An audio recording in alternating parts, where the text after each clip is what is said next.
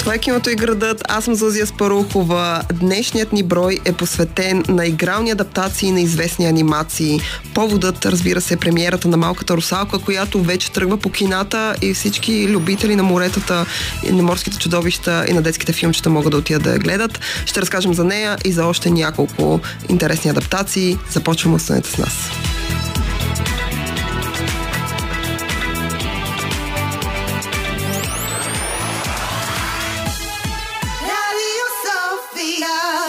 Киното и градът. Това е киното и градът. Аз съм Зазия Спарухова. Днес говорим за игрални адаптации на известни анимации.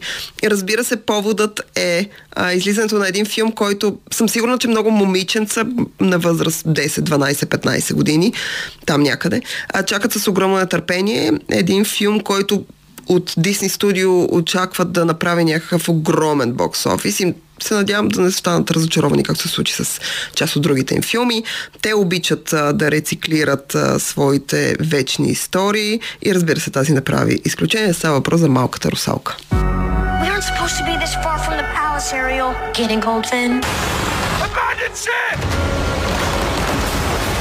You okay, Flounder? Sure. You gotta show him who's in charge. Just scuttle. Broke the rules. He went to the above world. A man was drowning. I had to save him. This obsession with humans has to stop. I just want to know more about them. Ariel, don't! Poor child. I can help you. You can't live in that world unless you become a human yourself. I don't know.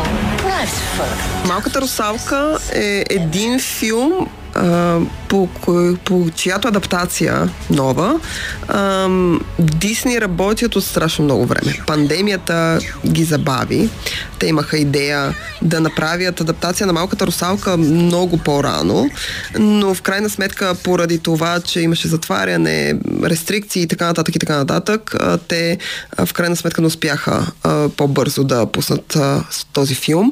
Може би и по-добре, тъй като Малката русалка е един от доста скъпите проекти на студиото. Един от проектите, в които те са вложили а, доста пари, много, не само средства, но и изобщо а, страшно голям маркетинг кампания. И а, така това, което Дисни обича да правят в последните години, да прокарват а, своите идеи а, и да се борят за равноправие на, така, на всичко и на всички, ако може. Нали, неща, които не са им чужди на тях самите, те много обичат и са започнали с тази тенденция от а, няколко години.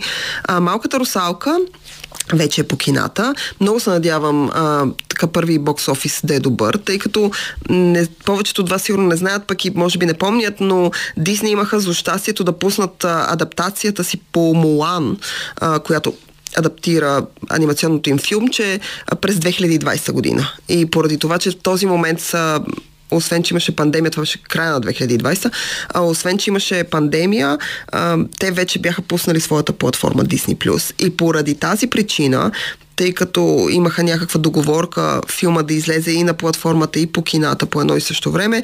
Филмът не направи почти никакви... Той не получи никакъв отзвук и не направи почти никакви пари а, в а, кината, тъй като а, хората решиха да си го гледат в къщи, а пък а, хората в България, а, ние все още нямахме Disney+, Plus, нямахме достъп до него, но въпреки това България, подобно на част от така, този регион, сме известни с това, че ако нещо го има онлайн, то независимо дали имаме легален достъп до него или не, ние в крайна сметка успяваме да го открием а, онлайн. Така че, а, а, за съжаление, Молан беше ударен от, а, от, нали, от тези, от тези неща. И а, не му се получи добре в бокс офиса. Много се надяваме малката русалка да няма този, тази злощастна съдба. Но тук Дисни вече имат много различна кампания и начин по който премиерата на този филм ще се случва. Малката русалка филма адаптира известната анимация на Дисни от 1989 година, която пък адаптира изключително известната приказка на Ханс Кристиан Андерсен. Приказката, за разлика от филма, е освен много дълга и доста трагична. За тези, които познават творчеството на Ханс Кристиан Андерсен, знаят много добре, че въпреки, че той разказва приказки, които са авторски, а не са народни, както са правили братя Грим, Шарл Перо и други автори на приказки преди него, Ханс Кристиан Андерсен обича да измисля сюжети, в които трагичното а, среща ежедневния живот и в него има леко свръхестествен елемент. Но задължително трагичния елемент, дали той е свързан с финала или неща, които се случват в историята, той задължително присъства. Малката русалка, ако сте чели оригинала на Ханс Кристиан Андерсен, е именно такава история. История за русалка, магическо създание, което спасява млад принц от отдавяне, влюбва се в него, решава, че иска да отиде на земята, за да може да се запознае с него и двамата да бъдат влюбени. Отива при морската вещица, която и казва, че има едно единствено условие и това е да иземе гласа, ще даде крака и ще пусне при хората, като тя има определен период от време, за да може да съблазни принца. Т.е. принца си спомни, че е влюбен в нея и че тя е неговия спасител. В историята на Ханс Кристиан Андерсен това не се случва. И а, накрая малката русалка, за съжаление, се превръща в морска пяна, каквато е сделката и с морската вещица. Тя умира трагично и поради тази причина в а, Копенхаген има нейн а, паметник, който може да видите, ако отидете в, а, така, в града. Малката русалка седи в, а, така, в средата на езерото, в което се смята, че се развива действието. Ам, така, във водата, а, седи в една част, която е обособена и хората могат да отидат и да я видят. А, малката русалка, която все още седи и чака своя принц. А, в историята на Дисни, вече в вариацията, която Дисни правят през 89-та година, тъй като те правят анимация, а, разбира се, това не е така. Малката русалка и принц Ерик се женят накрая ако прочетете книжката, прочетете приказката и след това гледате филма на Дисни, ще видите колко огромни разлики има между двете. Това, което се случва с малката русалка през 23-та година е, освен, че тя а, сменя цвета на кожата си, тя става а, цветнокожа, а, за разлика от малката русалка в оригинала на Андерсен и след това в адаптацията на Дисни на, за анимационно кино. А, тя така има и много повече модерен привкус. Дисни, а, подобно може би на много други продуценти, те обичат да адаптират историите без да се придържат към техния оригинал, а, като добавят във всяка нова версия, която представят на зрителите, по някакви елементи, които отговарят на времето, в което въпросният филм ще бъде консумиран. Дали това е правилно или не, ние не можем да кажем, защото само времето ще покаже.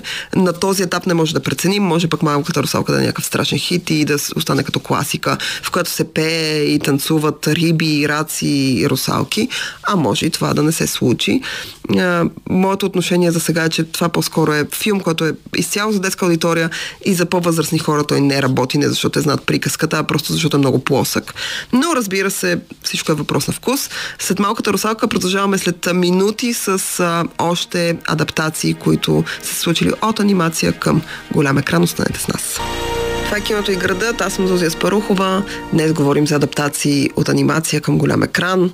Поводът е малката русалка, която вече ролира и плува из кината с гигантската си а, зелена опашка и червената си коса. Така че ако сте на възраст от 12 до 15 годишна години, със сигурност ще ви е интересно да отидете да гледате този филм. А, но пък ние използваме поводът, за да разкажем повече за приказки, които първо са били анимационни и по-късно са се превърнали в игрални такива. И разбира се, може би една от най-известните приказки на Дисни, която се появи след а, а, така след един момент, в който те правеха адаптации, но някакси не им се получаваха много добре. И преди да се сгромолясат надолу с Молан, се появи година, годината 2017, се появи Красавицата и звярата. My dear Belle, you're so ahead of your time. This is a small village You are the most gorgeous thing I've ever seen. Nobody deserves you. And it's small minded as well. But small also means safe.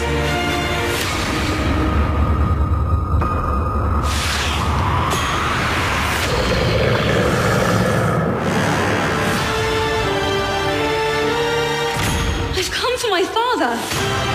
He's a thief. Come into the light.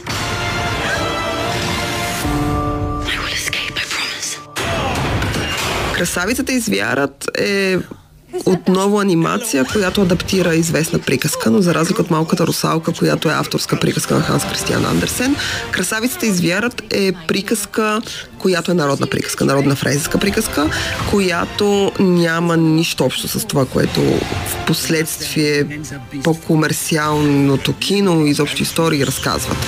Красавицата и звяра е може би една от най-адаптираните, след Пепеляшка до някъде, най-адаптираните истории, просто защото е универсална.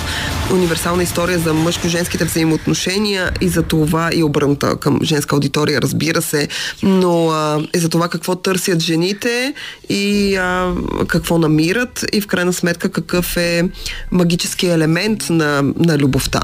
И, а, е изключително интересна приказка. Разбира се, с годините на нейното разказване, тя, подобно на филмчетата, които ние гледаме, адаптирани първо на анимация, после на игрално кино, тя претърпява своите видоизменения и от изключително брутална история в която има кръв, убийства, насилие, бесене, колене и прочи и прочи някакви ужаси по начина по който са били разказвани приказките едно време. Ако видите оригинали на приказки на братя Грим, ще разберете за какво говоря.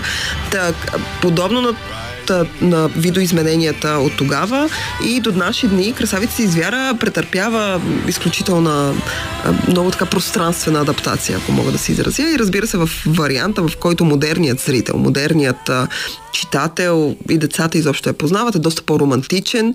В нея няма почти никакви зловещи ам, и кървави елементи, за разлика от оригинала, който оригинал е адаптиран поне два пъти в френски филми, които разбира се са филми за възрастни, нямат нищо общо с анимацията от 1991 година.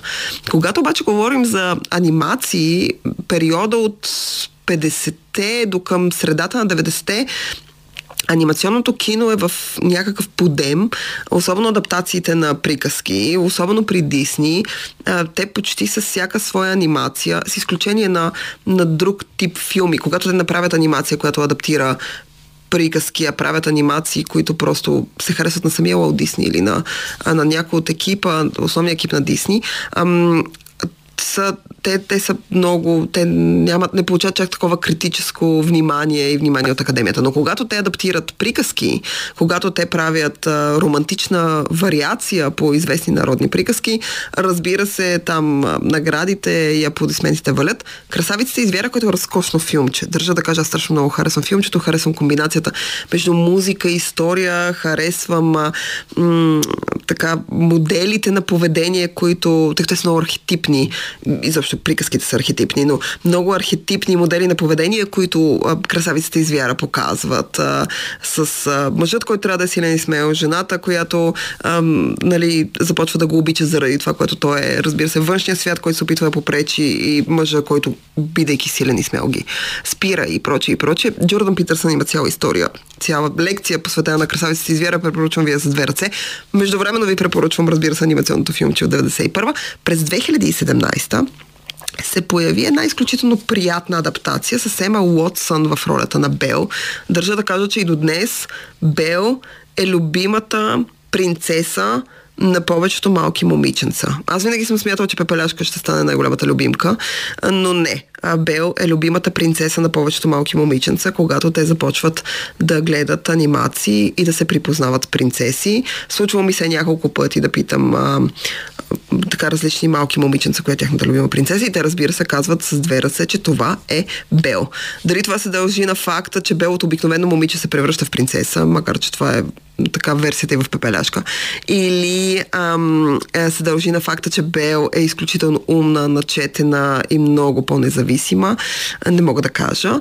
Но аз а, харесвам и версията, която а, се прави на, в игралното кино, тъй като тя по много адекватен начин адаптира анимацията. Т.е. почти нищо в нея не е променено.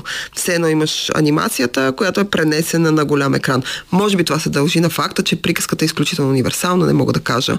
Но красавицата извяра с две ръце ви препоръчвам и анимационната и игралната версия. В анимационната Анджела Лансбари пее голяма част от песните, така че може би ви препоръчвам повече нея. След малко продължаваме с още с моята любима пепеляшка, но за това след минути.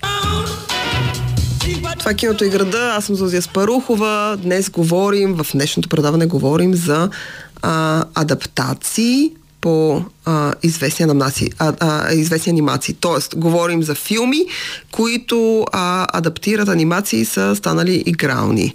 И а, може би, когато говорим за такива, говорихме за пепеляшка, говорихме за страшно много приказки.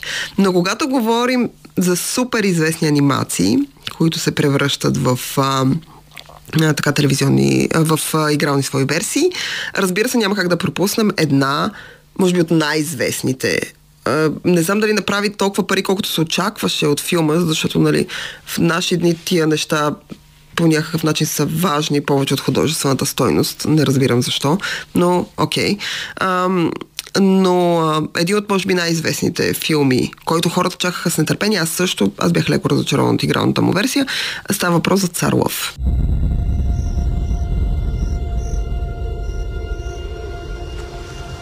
Life's not fair. Is it, my little friend? While some are born to feast, others spend their lives in the dark.